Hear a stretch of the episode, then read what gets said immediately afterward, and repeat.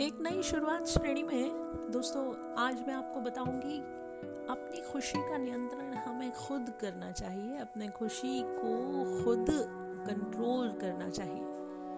वर्तमान में ज़्यादातर लोगों की खुशियाँ हैप्पीनेस परिस्थितियों पर निर्भर है। ऐसे लोग अनुकूल परिस्थितियों में खुश एवं प्रतिकूल परिस्थितियों में दुखी हो जाते हैं। उदाहरण के लिए, अगर किसी व्यक्ति का कोई काम बन जाता है तो वह खुश हैप्पी और काम न बनने हो पर वह दुखी हो जाता है सैड हो जाता है। दोस्तों, हर परिस्थिति में खुश रहें, क्योंकि प्रयास करना हमारे हाथ में है, लेकिन परिणाम रिज़ल्ट अथवा परिस्थितियाँ हमारे हाथ में नहीं है।